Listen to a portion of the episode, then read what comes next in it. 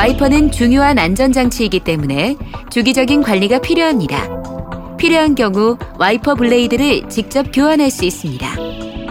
엔진 시동이 꺼진 상태에서 와이퍼 레버를 끝까지 내립니다. 와이퍼 arm을 들어 올립니다. 탭을 누르고 와이퍼 blade를 밑으로 내리면서 당겨 와이퍼 blade를 분리합니다. 탈거의 역순으로 새 와이퍼 blade를 장착합니다.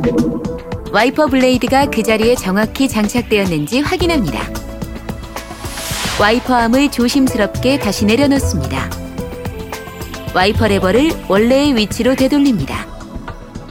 보다 자세한 사용 방법은 사용 설명서 및 이 가이드의 해당 내용을 참고하십시오.